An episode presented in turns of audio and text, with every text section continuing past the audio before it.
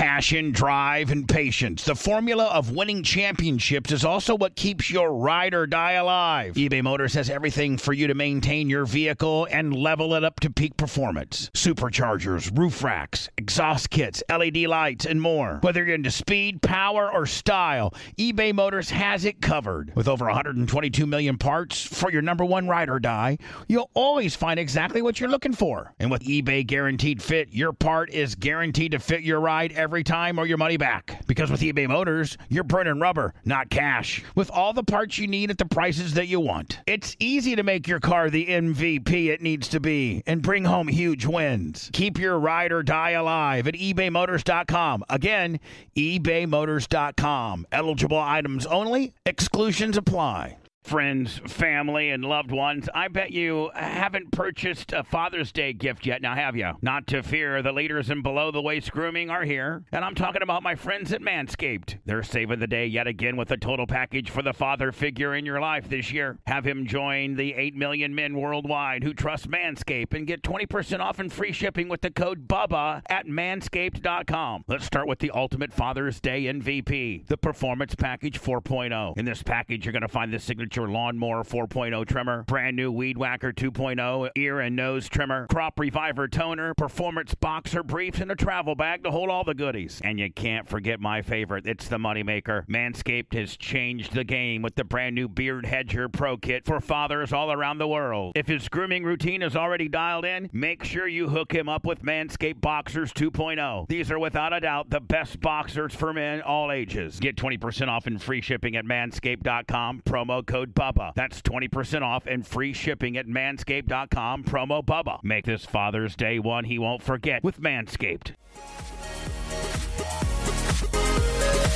Hello. Welcome to the party. Oh, shit. Didn't mean to do that. I'm all rusty. Welcome to the Anna Hummel Show. We're getting started about right on time. Not too late. If you'd like to call in, I probably won't take it. 81390 Bubba. Just kidding. I'll take it, but I'll make you I'll make you wait an hour and 20 minutes. Sorry, Dave the plumber. I did feel bad about that. But also, you know, you feel free to just hang up. You don't have to stay on hold. But I won't keep you on hold because that wastes money, I learned. That wastes money. 81390 Bubba if you'd like to call into the show and talk to me because I'm just going to be talking to myself for the next hour. I always say I'm going to do an hour and then I do like fucking two hours.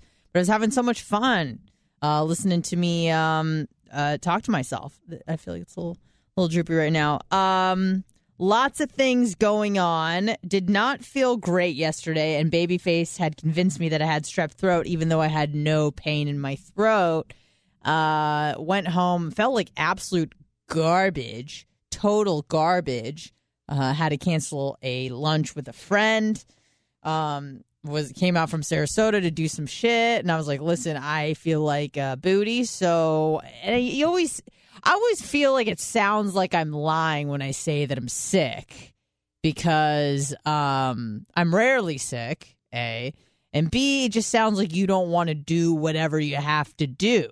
You just say I'm sick, and I really did want to go to lunch with my friend, and Blitz was going to come too. It was going to be a little bit of a party deal and I just said I I fucking cannot hang. So I went home and ate and fell asleep on the couch for almost 4 hours. I just felt run down. I felt run down. And you know, the the days of me trying to I don't know if this is an age thing or this is a uh, a new mindset thing or maybe a combination of both. I used to be like kind of like David Goggins a little bit. A little bit, not like full blown like running 100 miles on broken shins with shin splints. Not like that, but I used to be like, don't be a little bitch. I know you guys think I'm soft, and I am soft compared to the other people on the show, but I used to push through a lot of things. I'm a pretty disciplined person. And now I'm like, what am I trying to prove? I feel like shit. And the more you s- spend time with your body, the more you kind of, like Bubba talks about this, more you know just the ins and outs of, you know, how it moves, how it functions. And I'm very much aware of the difference between me not wanting to do something because I'm being lazy versus uh, like me on the precipice of getting sick. And I go, my body is telling me to slow the F down, sit the F down, and go to bed. So that is what I did. I fell asleep on the couch for like four hours. Woke up, it was like 8.30, and you're like, oh no, how am I going to get back to sleep?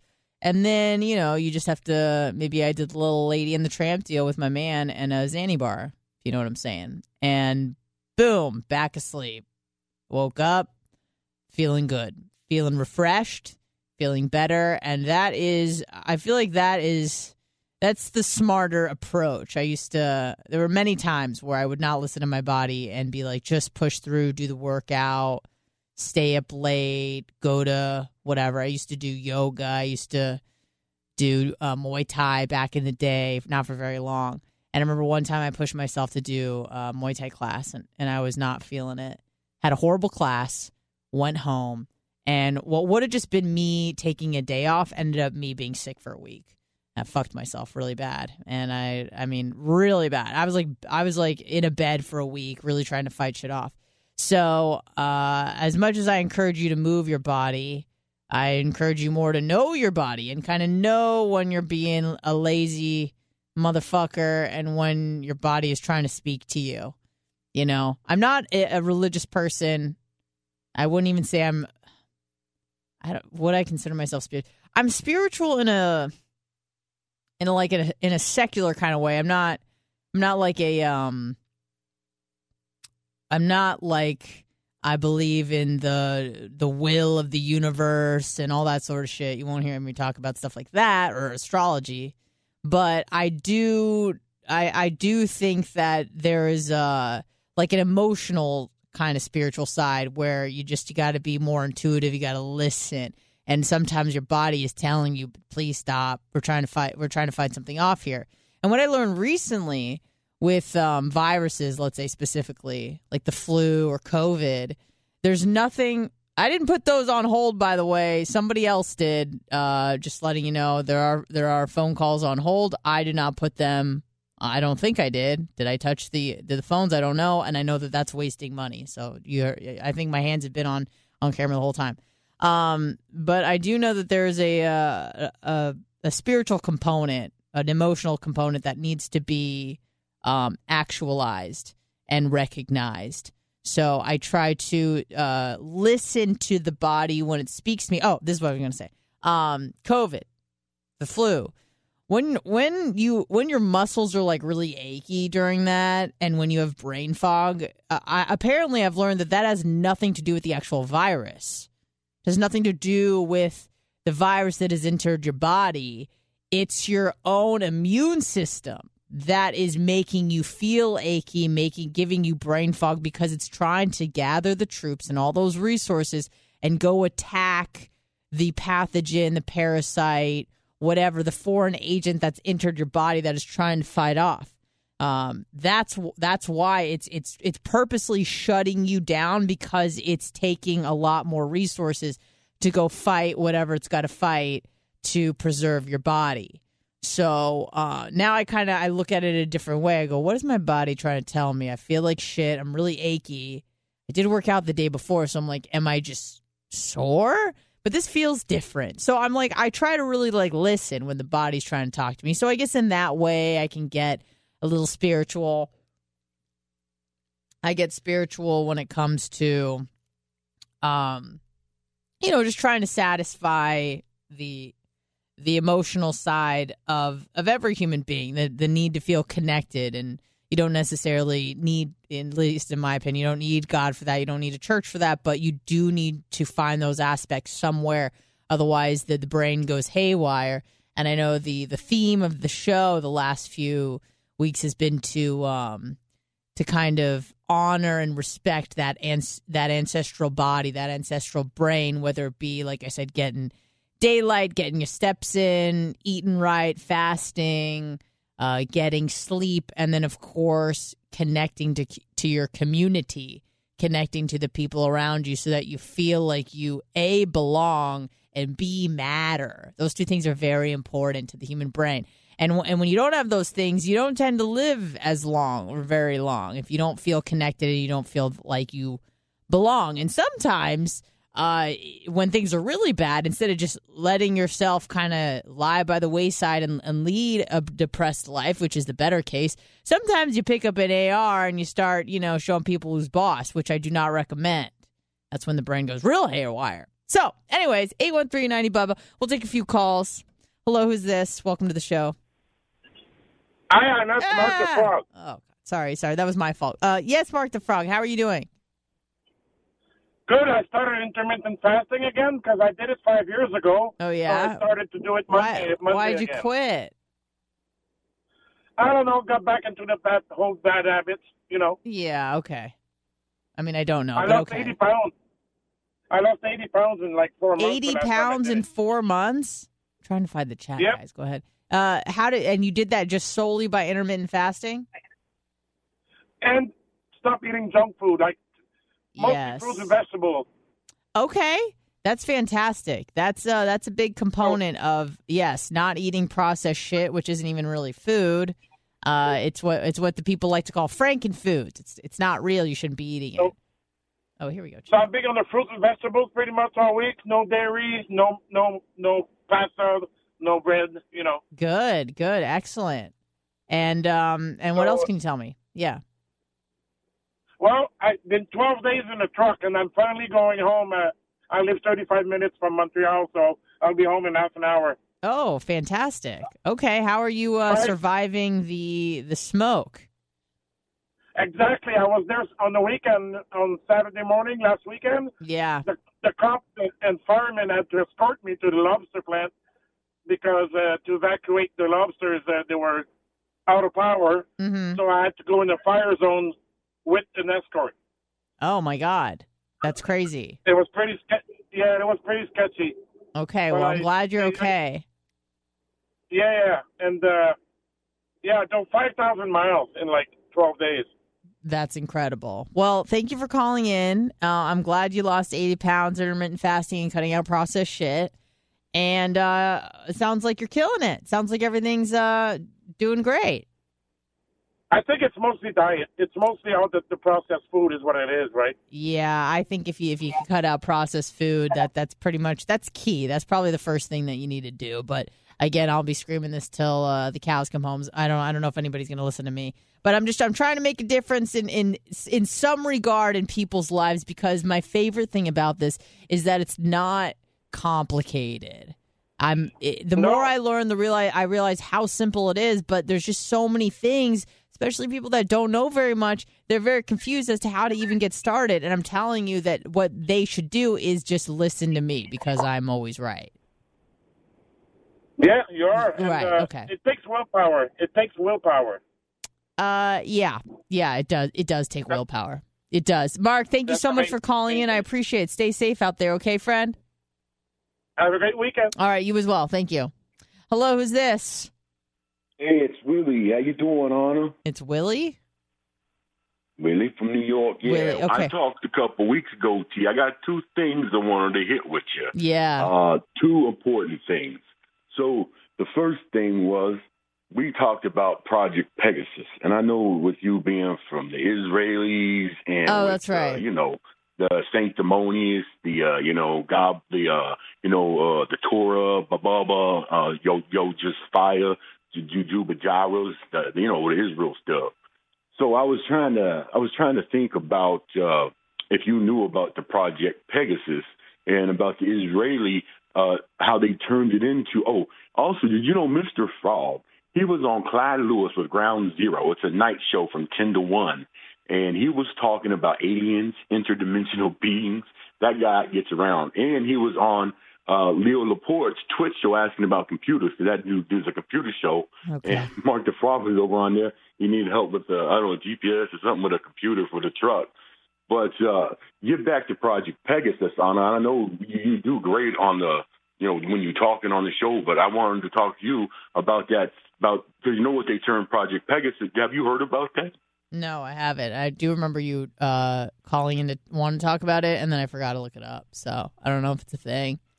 Um, So it's it's a real thing, and so Israel they weren't allowed. They they they wanted during the Obama era they wanted to go and bomb the nuclear facility in Iran, and they had it all planned out. That's actually what the Top Gun new Top Gun Maverick movie is all about. Them going and blowing up one of them nuclear facilities. Well, Obama said no. So what they did was they created this super spyware. Have you ever heard of spyware? uh, yeah. Okay, so literally what this thing can do, and what they did, they made it to infiltrate the Iran's nuclear facility and take out their centrifuges. Okay. So they made this. It's a virus. They made this super fucking virus, and and it's so good. This is how good it is.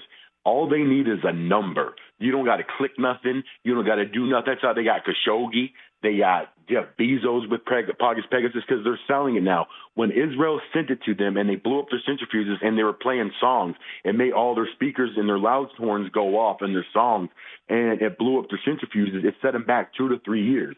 They went Wow. into their systems and they found that super virus spyware, and now they're selling it for five, ten, ten million dollars a copy. And so Saudi Arabia's got a hold of it from Sure. somebody else, and and so and when these countries get a hold of that, I mean, yeah, I mean, yeah, it takes a lot of money, but if you got five or ten million dollars, you can get that, and you can hack anything, anyone, an iPhone. Uh, uh, Android, Windows, Linux, it can get into anything. It's like the super thing of, and all you need is, is one connection. They don't need, you don't got to click nothing, open an email, anything. And it's, and it's, and it's wild because it's out and that's how they're getting all these journalists. And so that's why Okay. people on the tour and, and you being from Israel is something important because, you know, Jabba Jududa, you know, the fatherland. Uh, the next thing I wanted to get at, you know, a lot of people hate on you, you know, because it's hard sometimes to like you. But I found one lovable thing because when you Just go, one? "So la la la," I just get all gilled up. So When la I la do la. what? I love you, Anna. Okay. Oh, swallow. Oh, the swallow it. Thank you for calling in. Uh, a one three ninety bubble. Wow, that was a lot. I hope that's not what I sound like to you guys, because like I clearly like the sound of his own voice, but uh, everyone does. So I understand it. I get it. Um, I embrace it. Uh, happy belated birthday to my father, to my dad. Uh, yesterday was his birthday. Um, uh, he was having just you know just a grand old time being his vegan self just having having fun. He's going on a trip soon. And dad if you're listening i love you and thank you for um, thank you for everything. Uh, i know people give me and my upbringing a, a bunch of heat because they think i was here's the thing. I wasn't spoiled I was coddled. I was coddled. And I don't even want to say I was sheltered because it's not that I didn't know about like sex or stuff like that. And it's not that I was spoiled given a, you know, a brand new car when I turned 16 or anything like that either. It was more of this just we'll do it for you mentality. I was very coddled as a kid. But, you know, when you think about all the ways you can fuck somebody up as a child, then obviously that child turns into an adult. That's pretty much the best one that you can have is that you were just over coddled versus the reverse. Like, no one, I wasn't neglected. Uh, dad wasn't an alcoholic. Nobody had a gambling problem. My parents stayed together during, you know, it, it seemed like everything was fine during my upbringing. I was involved in activities, I had friends. I always say, you know, sometimes, of course, parents can get a little too involved in their children's lives, no doubt, or coddle them a little too much. But better too many eyes on a kid than than too few eyes on a kid. So yeah, there's there's lots of ways to to fuck kids up, and no one's going to have a perfect upbringing because no parent is perfect. No parent is going to be the the, the perfect parent. And to be honest with you, sometimes you want someone to fuck you up a little bit because that gives you character no one who's really funny who was uh oh hello brian from philly $20 uh god bless. That's from brian from philly. That's not those are not my words. Um but thank you. Brian let me give you a little little love right there. Uh yeah. There are uh, a lot of ways to, to fuck kids up. And i think that like i said too many eyes on the kid fine of course that can make but we want to we want to fuck up our kids just a little bit so that they can have a good sense of humor so that they could be uh, so that they can build character. Because that's really how you build character is through adversity. You know you think about the great comedians not jerry seinfeld because he seemed to have like a picturesque upbringing and all that but most people they were fucked up you know? Some of the greatest comedians of all time were were addicts.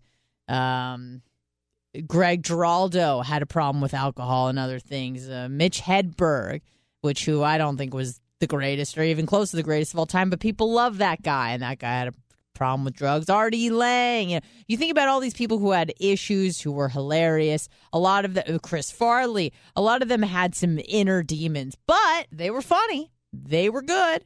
Um, so it's important to to understand that no parent is perfect, and no one's going to have the the perfect upbringing and raise the perfect child and yada yada yada. So um, I'm glad that you know. Thank you, Dad, for for coddling me. Maybe a few chores probably would have been, but it, they were lessons I ended up learning, but maybe a little bit too late. I would say just a little bit too late. It it it it stifled and what's the word?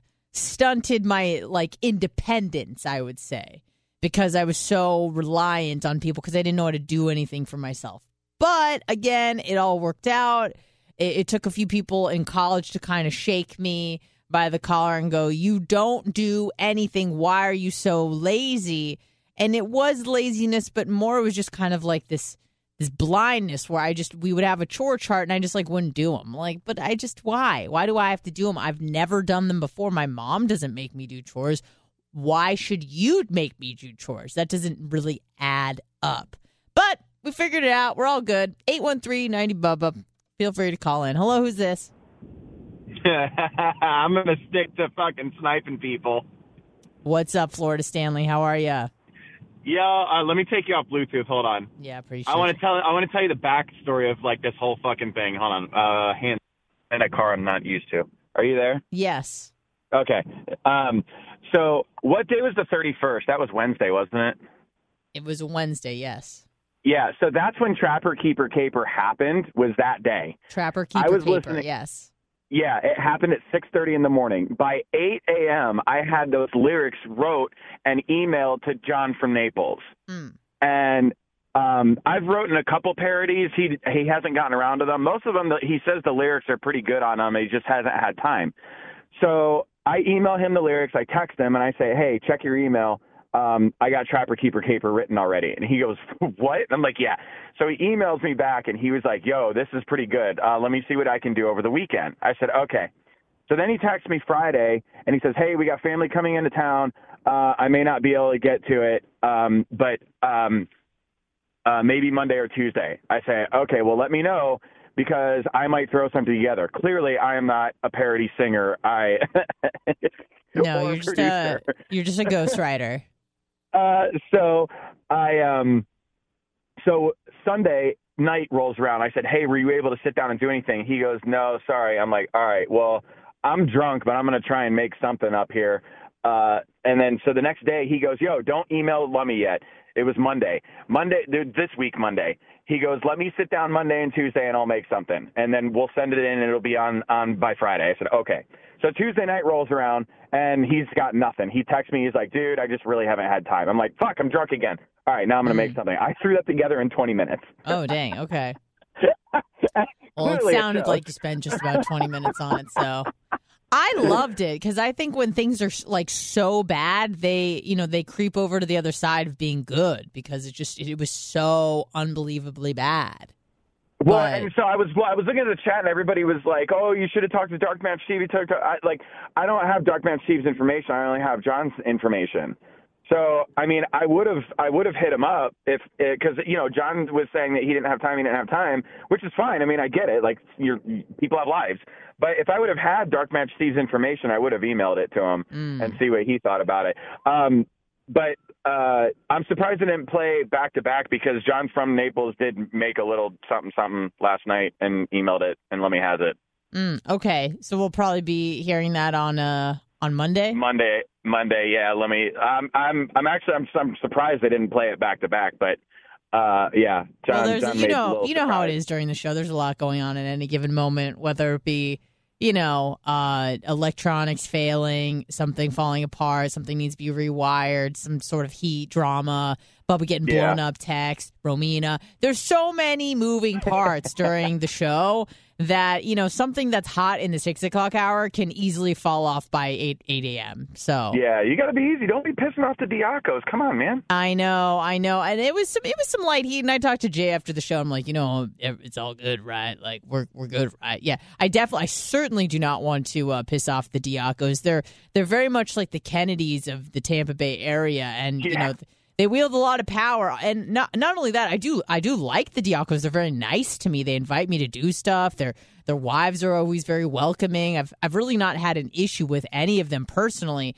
Um, but also, you know, I feel like if they wanted to blow in a call and say, "Hey, uh, you know, can we we need a hitman on this one chick," I I feel like I'd be dead in about an hour. So I just I need to kind of watch my back, and you know, I I feel like there's a lot of heat to be had when it comes to things, and I feel like not capping your drink is is pretty, you know, low grade heat.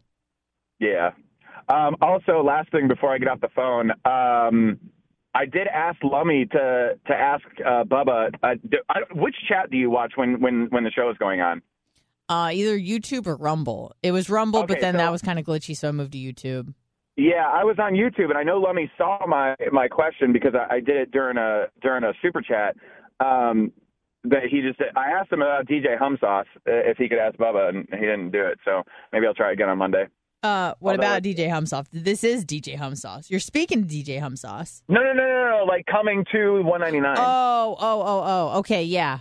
Yeah, I don't think that that should be a problem, but also don't take my word for it because Lummy's Yeah. really the guy you got to talk to. I don't think it should be an issue. And honestly, and this is my preference, not that my preference matters whatsoever, but you know, when you got a DJ in the back, I feel like the aesthetic just it looks better when there when there's more people in the room versus Yeah. me just DJing to what looks like an empty room with no one here. Like I want it like in, in my ideal world, obviously, you know, it depends on ultimately what Bubba wants. But in my ideal world, when I'm DJing, I mean, I want the floor packed. I want people everywhere. I want to see people dancing and bopping around.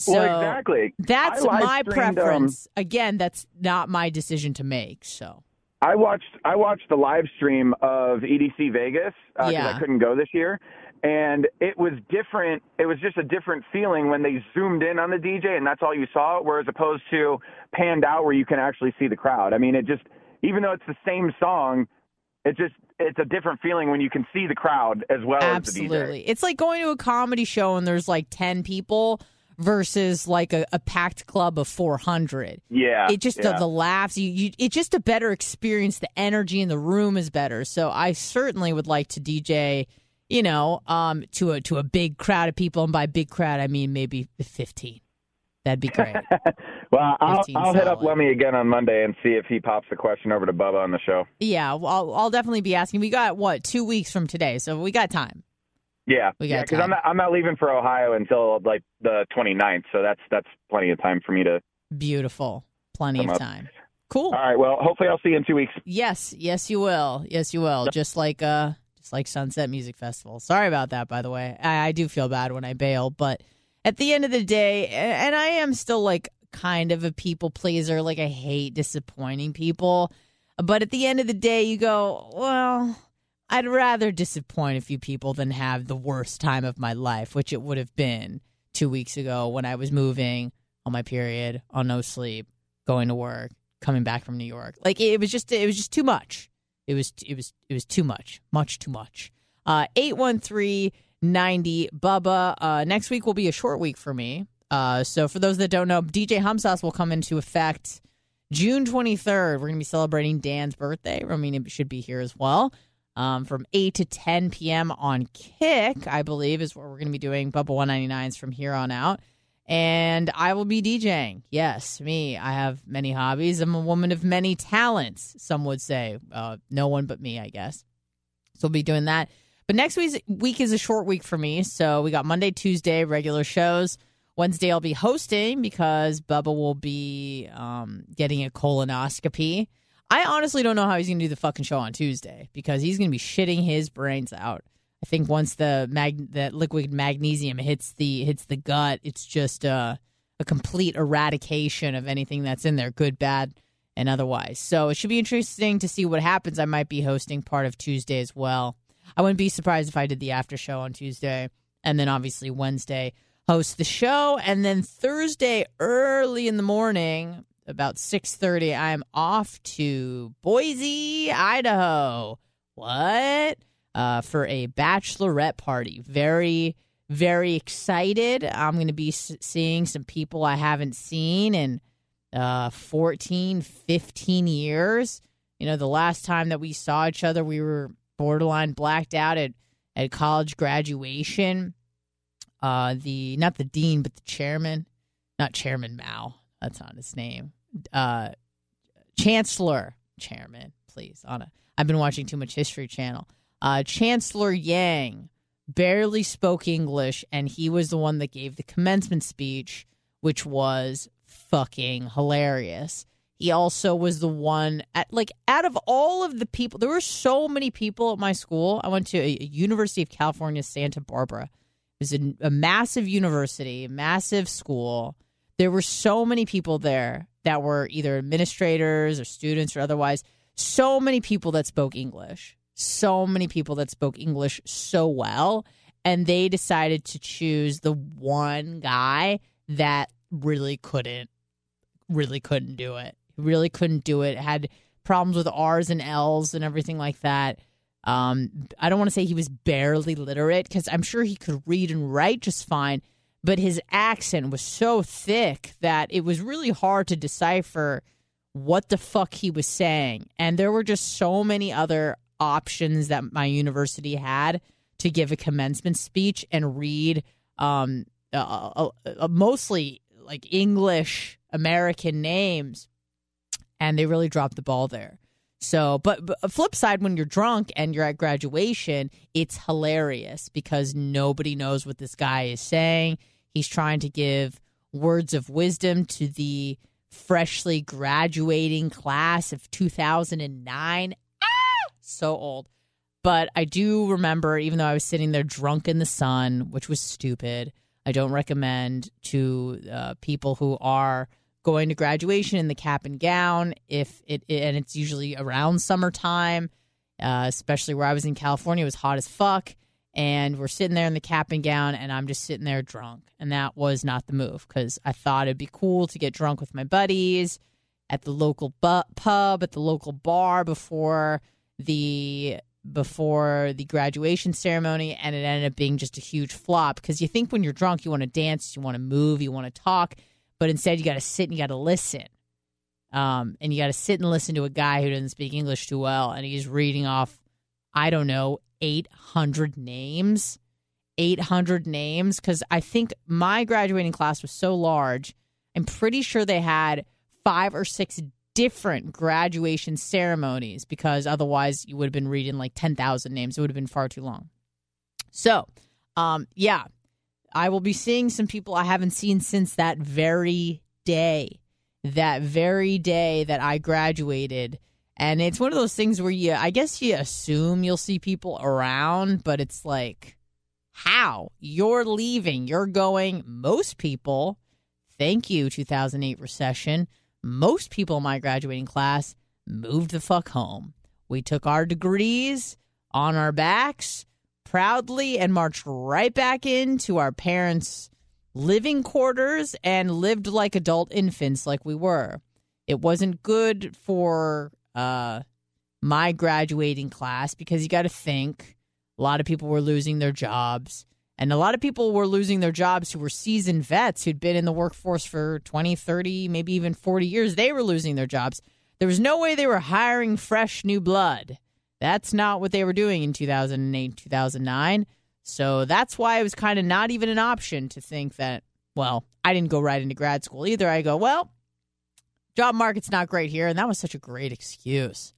That was such a great excuse. That was the COVID of 2008 slash nine was why are you not succeeding? Now you say, well, I'm fucked up because of COVID, which is not really an excuse, but it's one everyone will accept. You go, oh, why are you so mentally are? Why are you so depressed? Why are you so fat? Why are you so unemployed? Why are you so blank? And you go, COVID. And everyone just goes, Yep. That I'll I'll accept that as an answer. the excuse in 2009, from my perspective, as to when people would be like, why are you not getting your life together? Why are you piece of shit? I go, well, the job market sucks. So I have to, I have to do other things. I can't be trying to find a real job.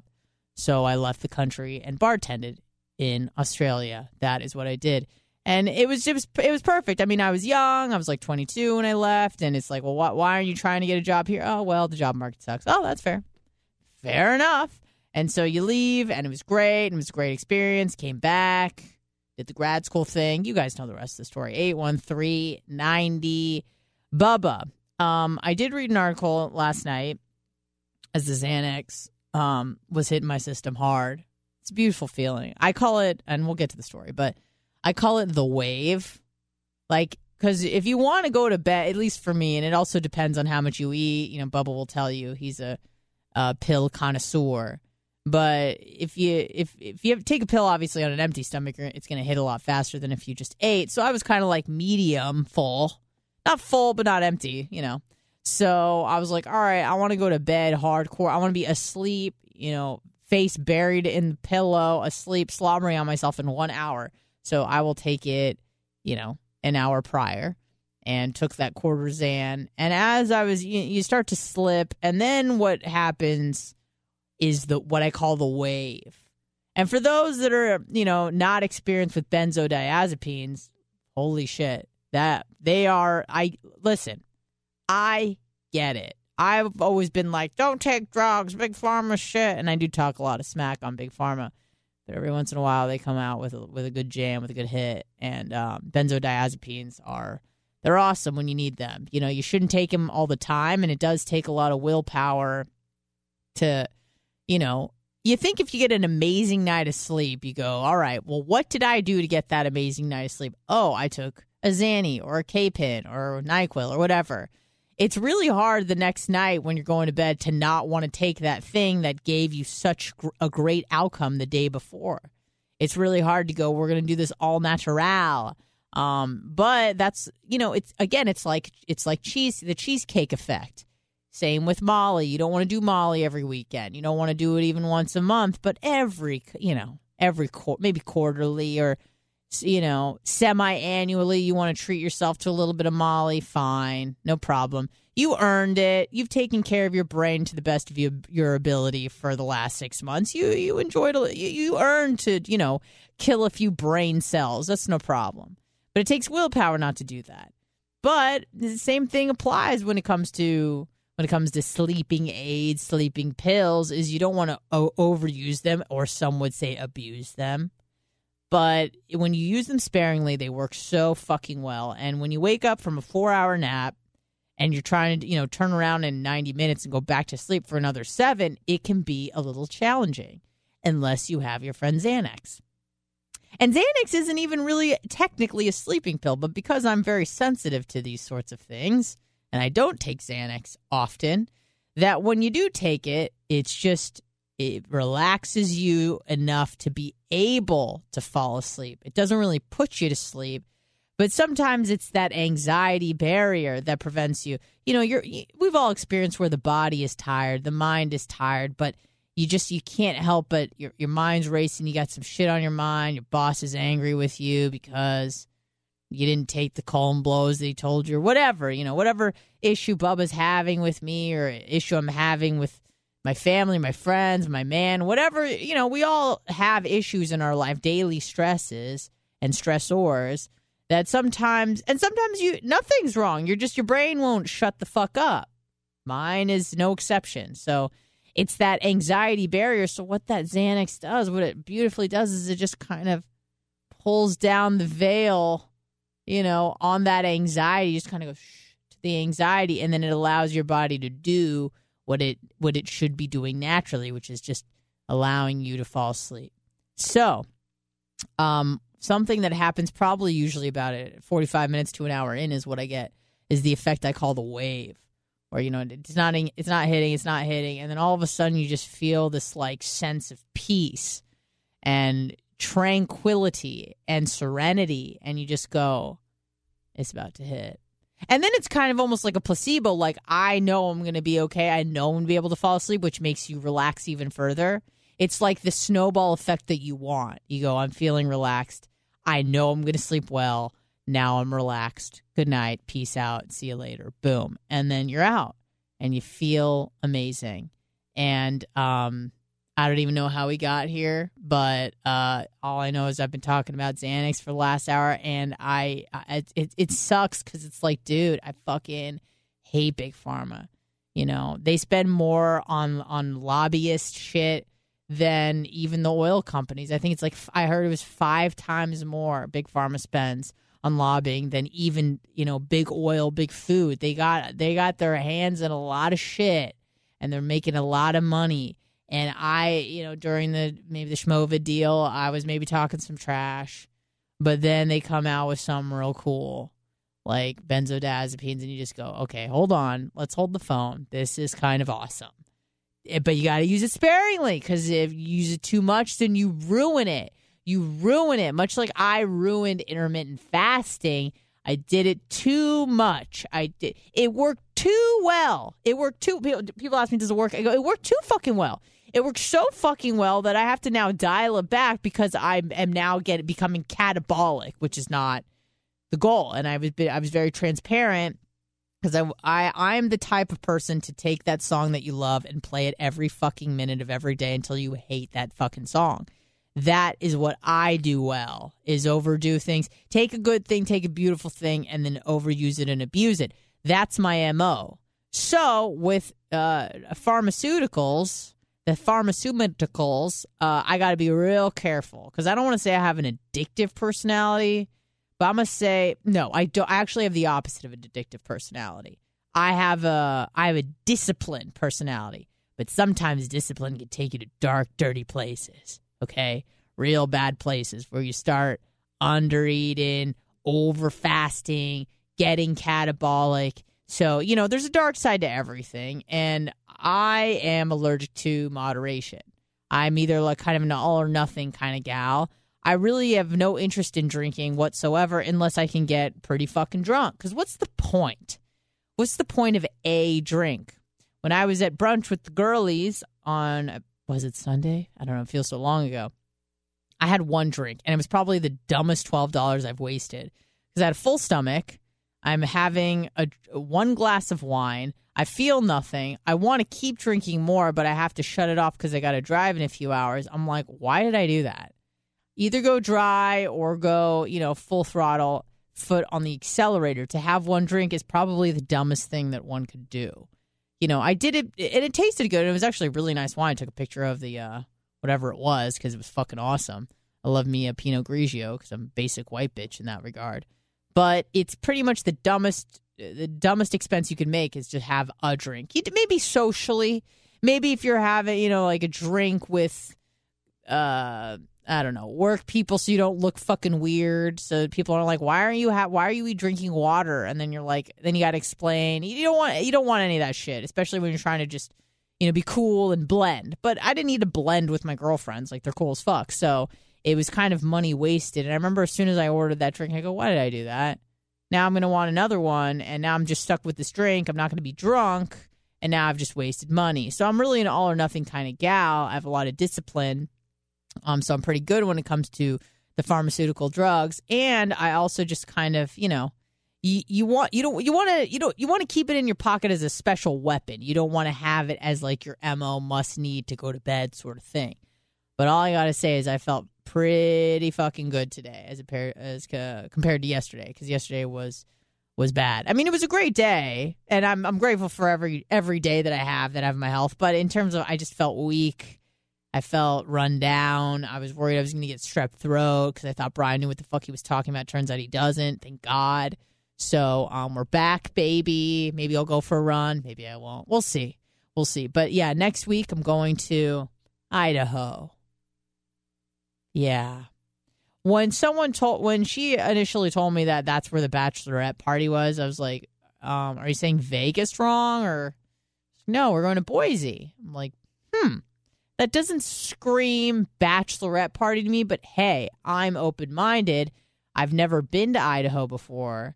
Um, I know that there are places in Idaho that are beautiful, and being the snob from San Diego that I am, and now, you know, to the East Coast, well, the West Coast of Florida, but the East Coast of the United States, you know, we're kind of snobs, the us coastal people.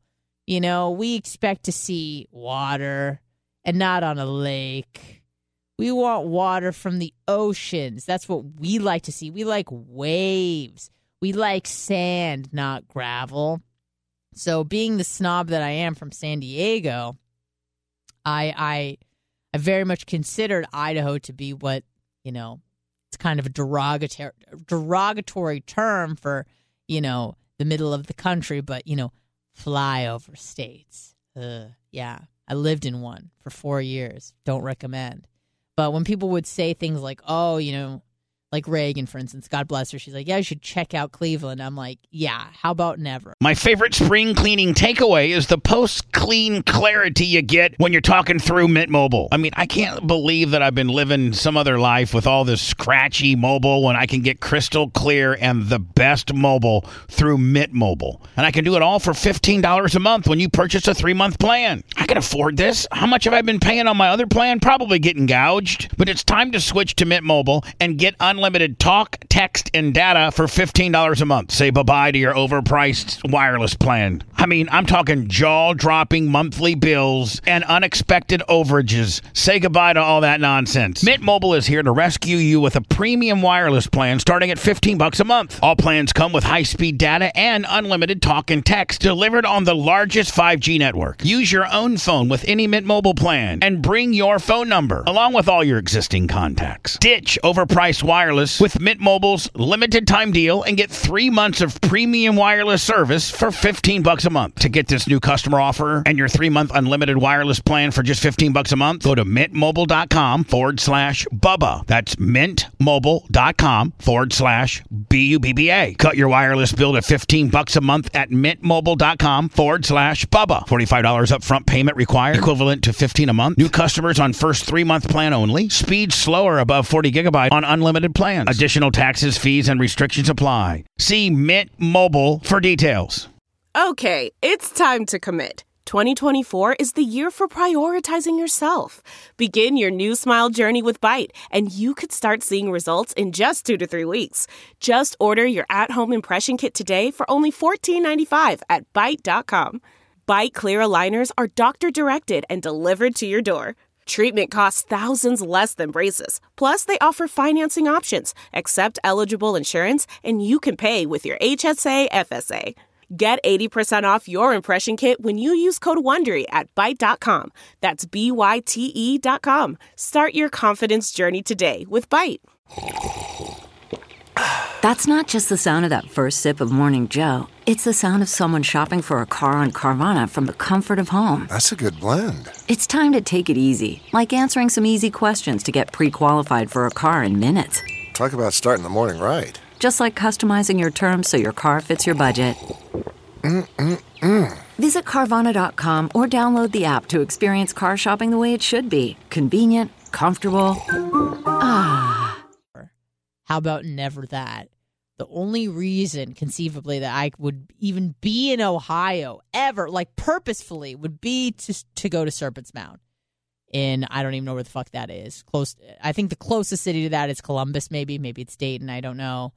But that's like you know, that's like a Graham Hancock sort of um, ancient Native Americans built this beautiful raised serpent in the ground, and the the mouth opens right where the sun aligns during the summer solstice, June 21st, coming up on it, longest day of the year in the Northern Hemisphere.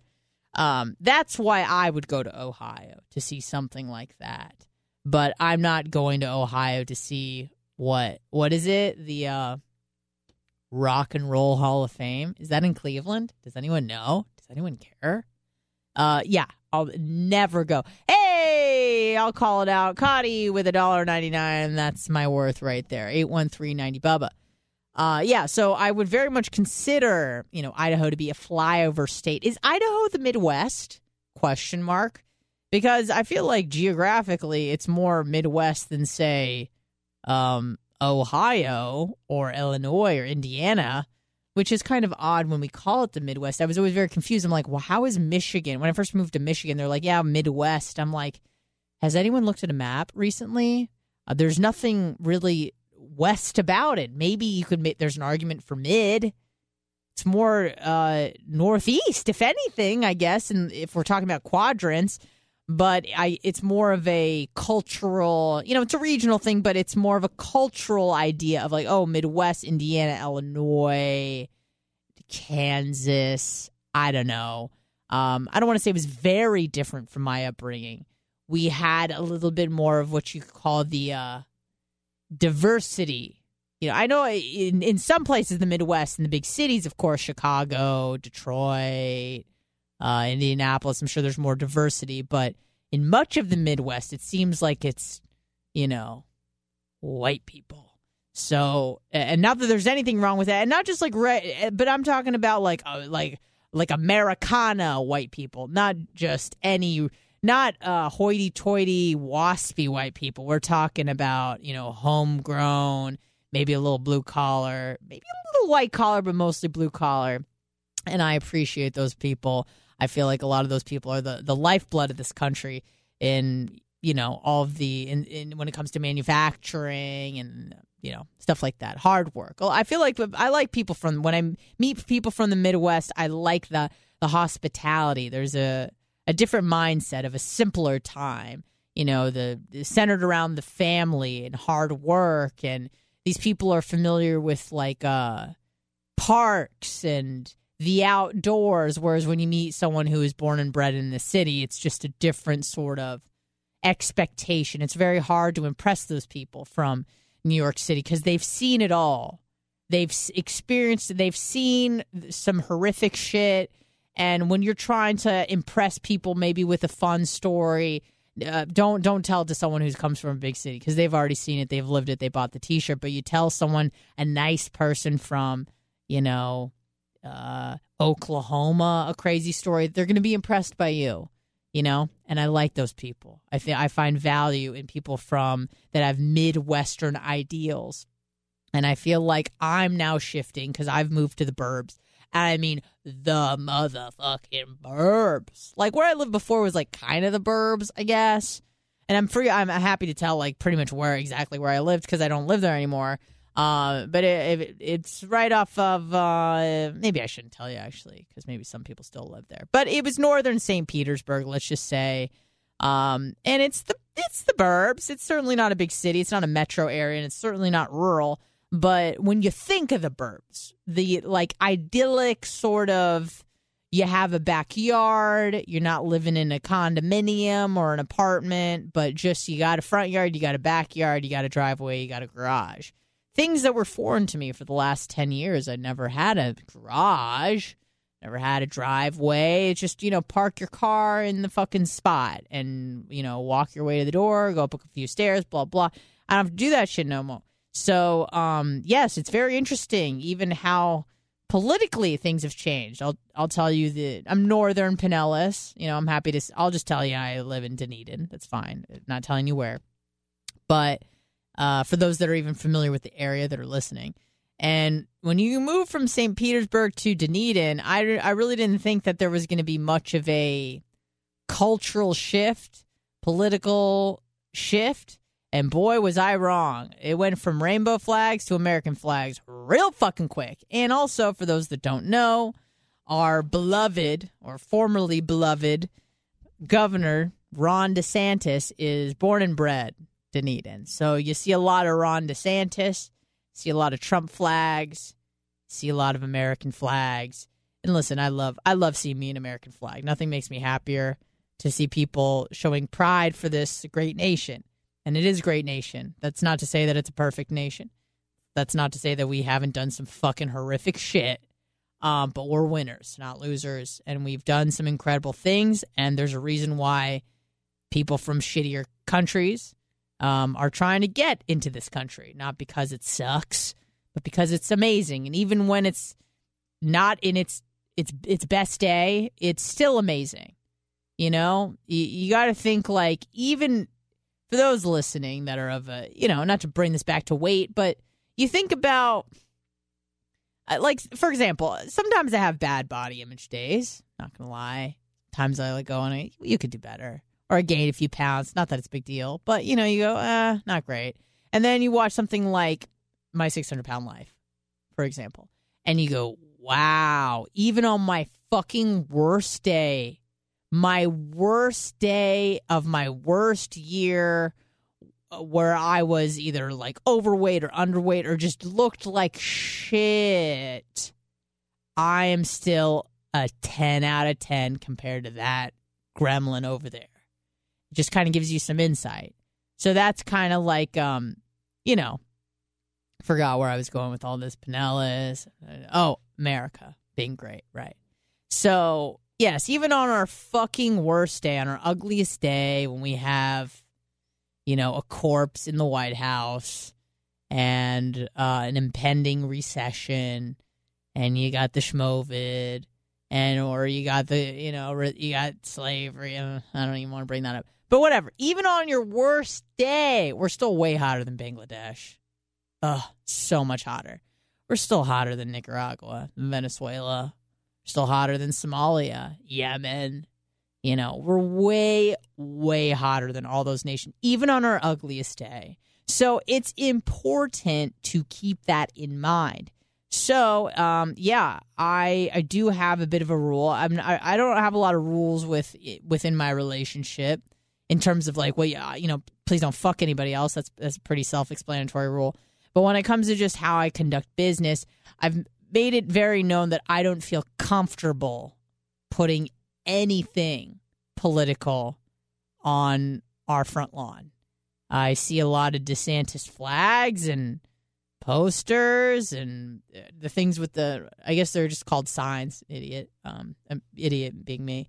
Uh I don't want to see any of that shit. I, I told Blitz, I go, please, none of that. I don't, I don't want to, I don't want to have a DeSantis flag. I don't want to have a rainbow flag. I want to have a trans flag. I don't want to have a Trump flag. I don't want to have no damn flags except an American flag because in my mind, you are a fucking target. And the last thing I need is some angry, you know, weirdo walking down the street and sees that I have a BLM, whatever, and they decide to burn my house down uh, not okay, or vice versa, you know, which is, is probably more likely, where I don't have the BLM flag or whatever. You understand what I'm saying. I don't want to be a target for anything. I won't put anything political on my car. Um, that's a big no no for me. Why do people need to know on the road who I'm voting for? What, what, what is, I feel like that's just like welcoming. I even understand wearing a t shirt. Like to me, even wearing a t shirt, okay, someone confronts you, fine. But when you're in a car, when you're in like a weapon, you're in a weapon, and other people are in weapons around you. Eh, when and people are at their worst when they're driving. You know, they're going to a job they hate. They're coming home. They're sitting in traffic. They're they have time to ruminate on their problems. The last thing I want to do is aggravate someone when they're in a uh, metal weapon going 80 miles on the highway. The last thing I'm going to do is aggravate that person to do something fucking crazy to me on the road. Okay. That is not, people are truly at their worst when they're driving. And I know that because I'm one of them. I've done some dumb shit. Time I was coming home from um, Horn Blasters, Zephyrhills, and I'm driving, and I was just being a, I was just being an asshole. Some guy was trying to like get over, and it was like he was cutting me off, and I was just being an asshole and not letting him get over, or whatever. And I thought it was hilarious. Like I was having a great time because I was bored and hating my life in that moment too and um, I could see he was visibly upset. And I'm just like waving, smiling. Like the last thing that you want to see is someone who's mad is someone who's happy, who thinks that the situation is now humorous. And that's exactly what I was doing, which was aggravating him more, which was making me laugh more. So it was just a, you know, it was not a good combination. It was oil and water. And I needed to like merge to get on the four, whatever. The details are too boring to tell. But he wasn't letting me get over. And um, I was about to end up in a ditch. And at the last moment, he let me m- move over and he rolled down his window. And I heard what I thought was a gunshot. It and and something he rolled down the window. He put an apparatus outside of his window he was in the driver's seat, obviously. And um, I heard a boom. and I saw shit come out. I don't know what the to this day I'm still not sure. In my mind, it it wasn't a bullet, but something like came out of an apparatus. I think it was like I don't know if it was a potato gun. I don't know what the fuck it was. It was a firearm kind of, but I saw some like white shit. Like I don't know if it was like a, a like a ribbon or like confetti or uh I don't know. I don't know what the fuck it was to this day, but there was a boom and there was some white smoke. I'm not quite sure because I was driving as well, so it's hard to see. But it scared the living shit out of me. And I remember in that moment, I go, okay, I'm lucky that wasn't a real gun because I was fucking with this guy for a good 15 minutes. Like, and I was on, I think it was 301. Those that are local can tell me. I've lived here for seven years, but I, I still feel like I moved here yesterday. It was, it was, I think it was 301. So you're on that road for like 20 miles to get to HornBlasters. So I was messing with this guy for a minute, right where 301 becomes two, two lanes, because for most of it, it's just a single lane. So, and then I start messing with this guy. He's messing with me, whatever. Um, and then we get on, we merge onto the four. And I just remember him rolling down the window, sticking an apparatus out, probably obviously hitting some sort of a trigger, and something came out of that hole. And I just remember being like, okay, that's a wake up call. And that scared the shit out of me. And of course, I like, you know, jerked and did all that. And I thought I was shot, but I was fine. And I go, let this just be a lesson not to aggravate people on the road because people are at their absolute worst when they are behind the wheel, as am I. So, um, you got a lot of confidence. And and another thing is the anonymity. Oh, I said it right. Perfect. Ugh, I, was, I was worried. I'm like, can my tongue say this? Anonymity.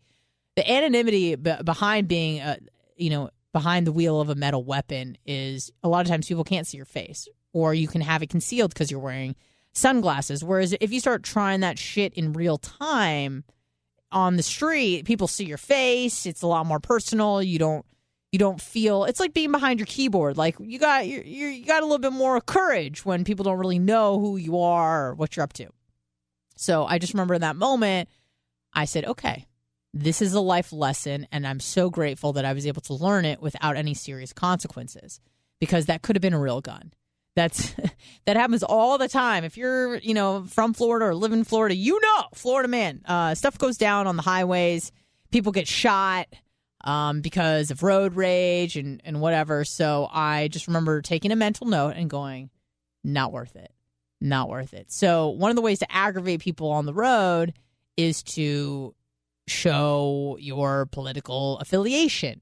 People don't people seem to be aggravated by that. I know I do. I don't let it really get to me, but uh, I think it was maybe six, seven months ago. Whenever the Roe v. Wade deal, like there was some stupid bitch who had decorated her car with like Roe v. Wade, you know, my vagina, my choice, like hor- things that should not be in public sight for children, you know, because you know, even though I don't have children, I still care about the children, you know, mildly. Uh, and again, it's not something I say I think we should ban, but also it's just not, it's in poor taste. And I go, wow, that's annoying. And I remember just thinking how annoyed I was with that woman on the road who wrote, you know, with the, I don't know if it's a marker, you know, just married, whatever, whenever they write, it's not chalk, but you understand, it's like a marker that's you can wipe off. And she wrote, she just decorated it into like Roe v. Wade, a rainbow, which how I don't understand how those two things are related, but who knows. Um, and I just remember being aggravated, and I'm like, that woman is acquiring and attracting so much attention. It's like you're gonna at- attract the wrong attention from the wrong person in the wrong moment, and they're gonna like mess with you or try to drive you off the road or shoot at your tires or shoot at your face. And I can't really, I can't control what other people do. I can't. But what I can do is I can try to blend. I can try to blend and not be a target, right? This is kind of the whole, you know, oh, she was raped. What was she wearing? You know, a horrible thing to say. But if you are, you know, not saying you deserve to be raped if you're wearing a miniskirt, walking by yourself down a dark alleyway at 2 a.m., that doesn't mean you deserve to be raped. But also, like, what did you expect was going to happen, right? There's going to be rapists out there raping. Telling them that raping is wrong really isn't going to change what they're going to do. They, I think they're they're very much aware that raping is wrong. I think the issue is they don't care or they're on drugs or they're criminals, right? So telling people not to rape, the good men and good people know already know this. They're not raping. But it, you know, and and I I hate to reference Andrew Tate when it comes to anything, you know, morality based, but he makes some good points. He's like, if I'm have a two hundred and fifty thousand dollar watch, you know, or chain waving it around in, in the ghettos of London, going, I've watched, I've watched, and then I get robbed, you know, for me to to blame the person who robbed me is not unfair, but he's like, yeah, of course they shouldn't have robbed me, but also what did you expect was going to happen if you're displaying wealth in a very destitute place where people are known to to rob you. Apparently, it's really scary out there in London. Some, some bad some bad places. People are getting stabbed. Maybe they're not getting shot, but they're getting stabbed. And there's a lot of stealing, a lot of theft. So not safe, not good. So it's one of those things where it's like be smart and protect yourself. Yeah, there's bad people out there. We know this. And and creating legislation and laws against being a bad person isn't going to change bad people and their bad behavior. You have to try to mitigate it on your own end and go, okay, well, what can I control? Well, I cannot be a target.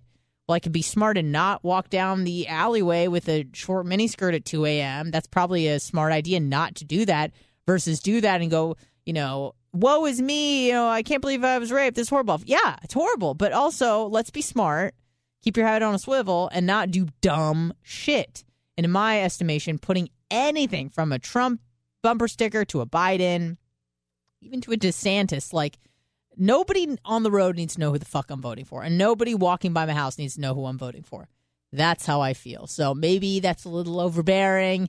I don't understand why people like to draw that. Is the most interesting thing about you who you voted for? Is that the most interesting thing? You know, I, I find it even more interesting if you're like, I don't know, I love dogs or some stupid shit. You know, you see women at wine time or whatever. Not that that's stupid, but to have like a bumper sticker would be kind of dumb. But whatever, like if you're in, if you have a hobby, it's like a what's this salt life? Okay, you're into fucking surfing. Cool. Like that to me is more interesting than who the fuck you voted for. Because who the fuck you voted for? I mean, that doesn't even really involve you. You're just like a fanboy, a mark for somebody else. You know, you're not a politician. You're just a mark for one guy or one gal. But you know, at least if you're displaying your hobbies on your on your car, oh, Jeep, Jeep life, and Jeep stuff. I, Jeep people are like whatever. It seemed like they're uh, in a league of their own. But anyways, that's just how I feel. Like to keep those things close to the sleeve, close to the heart. And you, you talk about it on the radio because that's what we're supposed to do. But when it comes to you know being in Gen Pop, being in Gen Pop on on 275, being in Gen Pop in Dunedin people don't need to know who the fuck I be voting for because there's some crazy assholes out there who are looking for, you know, a bone to pick and maybe I'm going to see them on on their worst day. Their wife just left them and they hate DeSantis and there's you know, they wanted to be a baby and it didn't work out and they just got fired from their job because they're not diverse enough and they're walking through my neighborhood and they just see me with my DeSantis sign and they're just like, that's the one, you know? And I don't need to be running into those people on their worst day. That frightens me.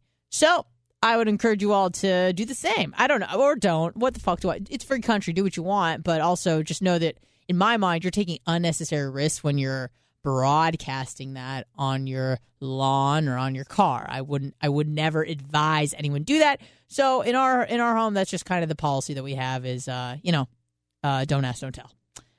Hello, who's this? Hey, Samo. It's Jamo? Sam, S A M. S A M. What's up, Sam? Hey, uh, I wanted to uh, uh, ask you something about the intermittent fasting. I've been doing it. I started after Bike Week, and which is March, and I uh, and I started at two sixty point one. I'm down to two twenty six point eight of last Amazing. Sunday. Amazing. So, but I want to know uh, what did you what did it cause you when you overdid it? Because I've lost uh, since March. I've lost what do you call it? Uh, uh, um, over thirty pounds. That's so is fucking that too fast? I'm so proud of you. Sam. I'm so I'm so proud of you. Uh, Sam, I think you're I think you're doing great. Um, how tall are you, Sam? Six three. Okay. All right. Yeah, that's that's that's a lot different than on, on a guy who's six three. Well, I was I was lucky enough to get a, a body scan, and Uh-huh. um, they they give you a lot of different metrics, and on one of the metrics they they told me that I was actually in a catabolic state, so I was actually losing muscle, um, and and my fat was like a little bit too low. I was just a little bit too lean. I feel like as a bigger person, you have more you have more room to work with, but when you're five three, and at the time, Yeah. and I'll be honest with you, like when I first started intermittent fasting, I was probably about uh like 123 pounds, 122, which is Yeah. totally normal for someone that's five three. You know, I wouldn't say that that's that's not heavy at all. I wouldn't say it's especially super thin either. But I got down to like. I mean, I feel weird saying this, but I got down to like 108.5 pounds. Like that was just a little too lean. So Yes. I and I was also having issues with digestion because I was eating one meal a day, so I was just eating too much at one time. So I'm like, okay, I need to just scale it back a little bit.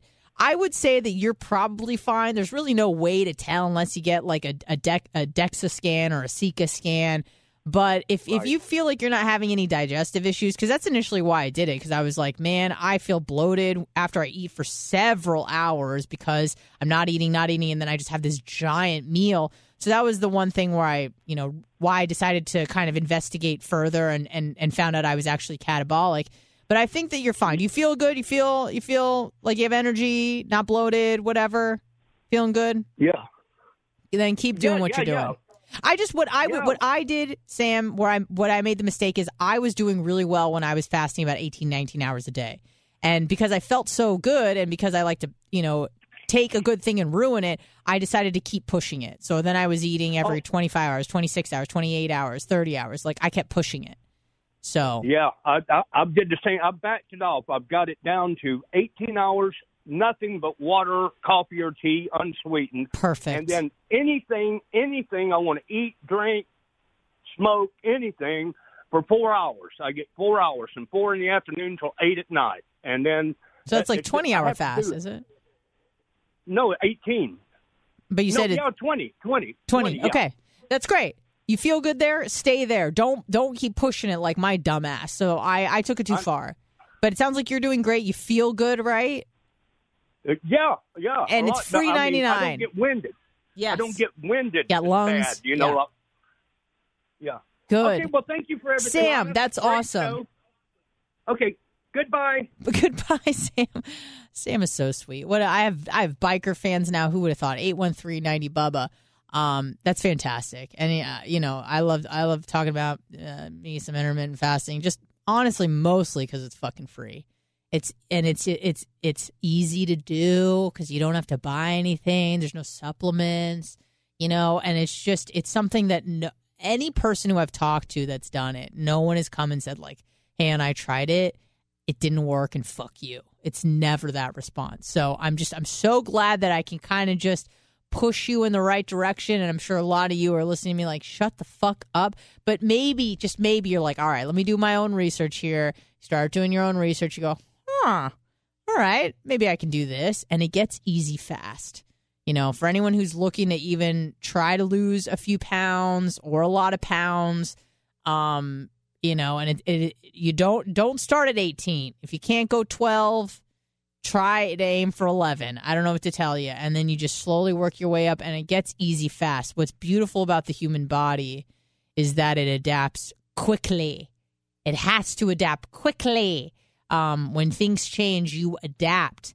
Uh, if if the body doesn't doesn't get food you know maybe don't, again don't don't start with a 20 hour fast but you start with even 10 hours 11 12 and it just it gets easy so quickly. The beginning it's a little uncomfortable but you know you just sometimes you got to just take yourself by the collar and you go listen maybe you should like being hungry. Things are happening when you're hungry you know processes the body is rejuvenating itself and and embrace the hunger as i don't want to speak for all countries but especially in America, it seems like people are petrified of hunger. Oh, no, I'm hungry. Oh, no, you're hungry? Fucking get over it, you know? And, and it's funny because, like, that's what I tell Bubba because he's, you know, he's industrial strength, but, you know, God forbid we're a little hungry. We can't handle, I'll be hungry. And we're, we're fed, and, you know, ironically using that word, but we're told, you know, you have to avoid hunger and da da da. Why?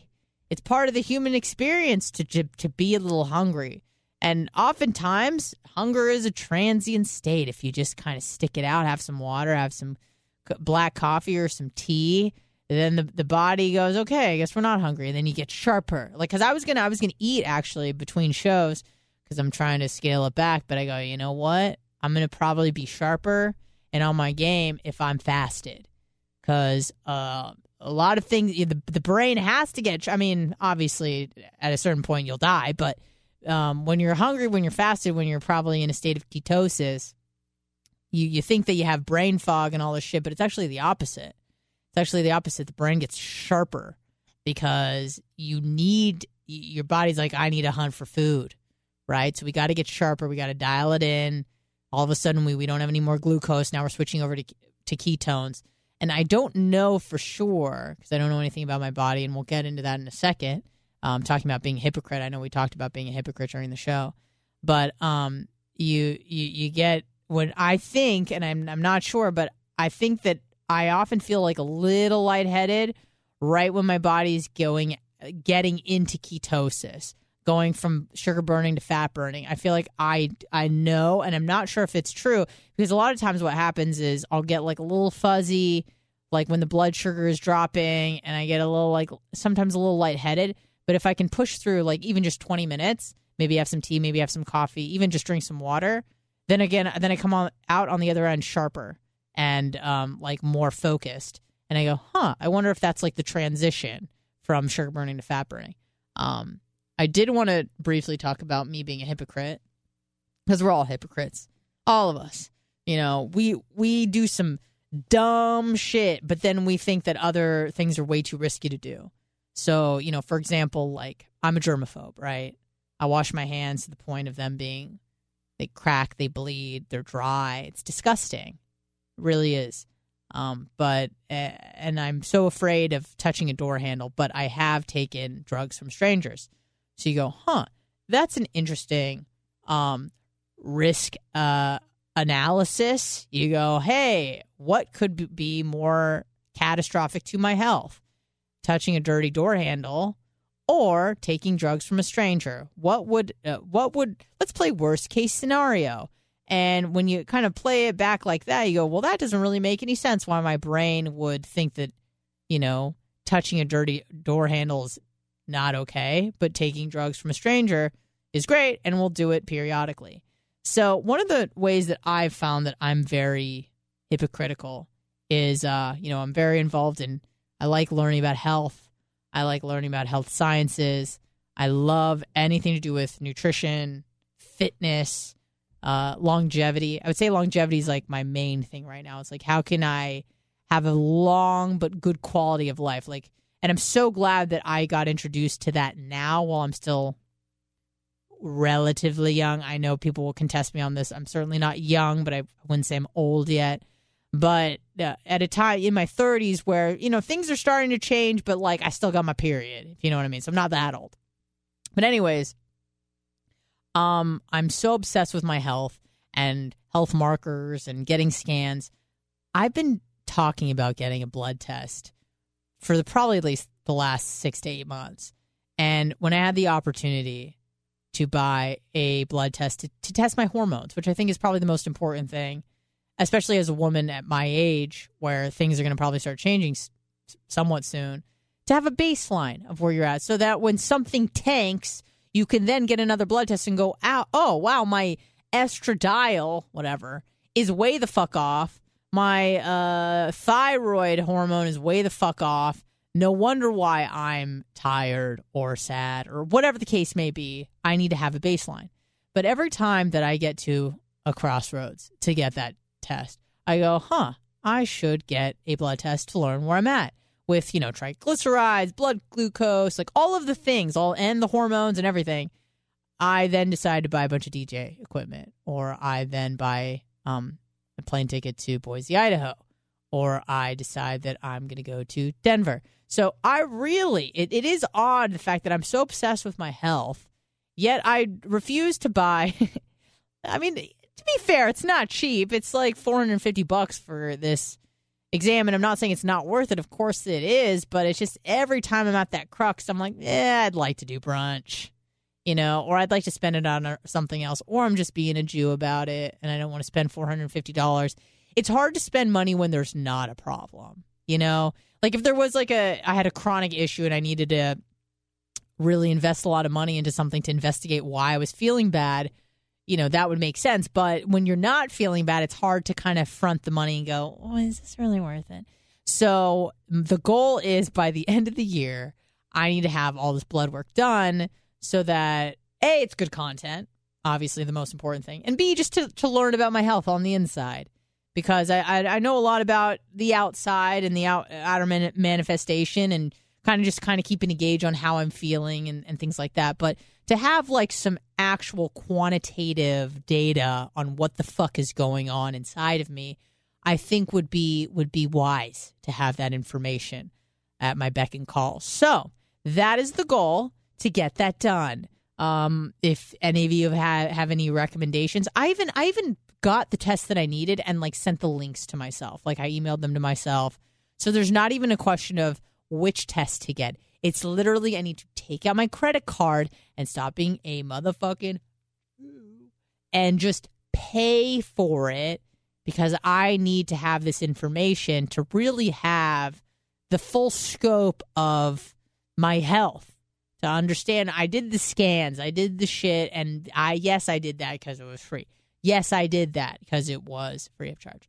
But I really need to start investing because blood work tells you a lot of stuff that you really can't get from anything else.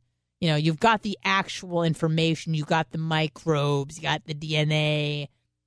Scans are effective, sure, and often very accurate, but they really can't tell you what a blood test can tell you because it's your actual fucking blood. It's pretty accurate stuff. So we'll take a few calls and we'll get the fuck out of here. Hello, who's this? Perfect, perfect call. Thank you. Hello, who's this? Hello. It's definitely on. Call back. Hello, who's this? Welcome to the show. No? Really? Three for three? Am I getting punked right now? Hello? Talk to me. Hello, who's this? Anna Hummel, it's Joe the Supermark. Joe the Supermark. I've come to quite like you, Joe. Thank you so much, and I like you too. And I Thank like the best is when you go. It's just so much fun. yeah, Um, nobody's ever done that before, so you you broke the chiz area on that one. Oh, wonderful. Um, how's it going? What What did you want to talk about? I'm celebrating a milestone. I did 22 hours of fasting yesterday. Amazing. Great. That is that a is that a record for you? 22 is my hottest. Yeah, That's 22 's fantastic. phenomenal. How are you feeling? Yeah. Body's burning It that was- fat, burning that I, fuel. I got through it. I've, I've been I've been doing it uh, around 20. That's my average. Okay. is around 20. yeah, So I have breakfast at nine and I have lunch at one, and then I don't do anything else till for the whole rest of the day back until breakfast again. I do weed and water. That's what gets Weed and through. water. I think weed is free of calories, so you're you're good to go there. Yeah, and it's delicious weed too. It's all always the best. I don't do dispensary stuff. I get it right from the grower, and it's top, top, top notch. So Wow, I'm excited okay. about Yeah. And then uh the other thing, let me see. Oh, you were talking about benzos. Yeah. So I just had my I first love a en- benzo. encounter. Now, when I was first training for wrestling, I, I got my hands on Klonopins, and I was doing too. those while I was training in the ring. So that was nice. Yeah. Aside from that, I didn't really get them again until recently this year. Yeah. And when I wake up in the morning, I, I don't know about you. I'm sure you sleep good, and you were talking about being on the X, so that was even better.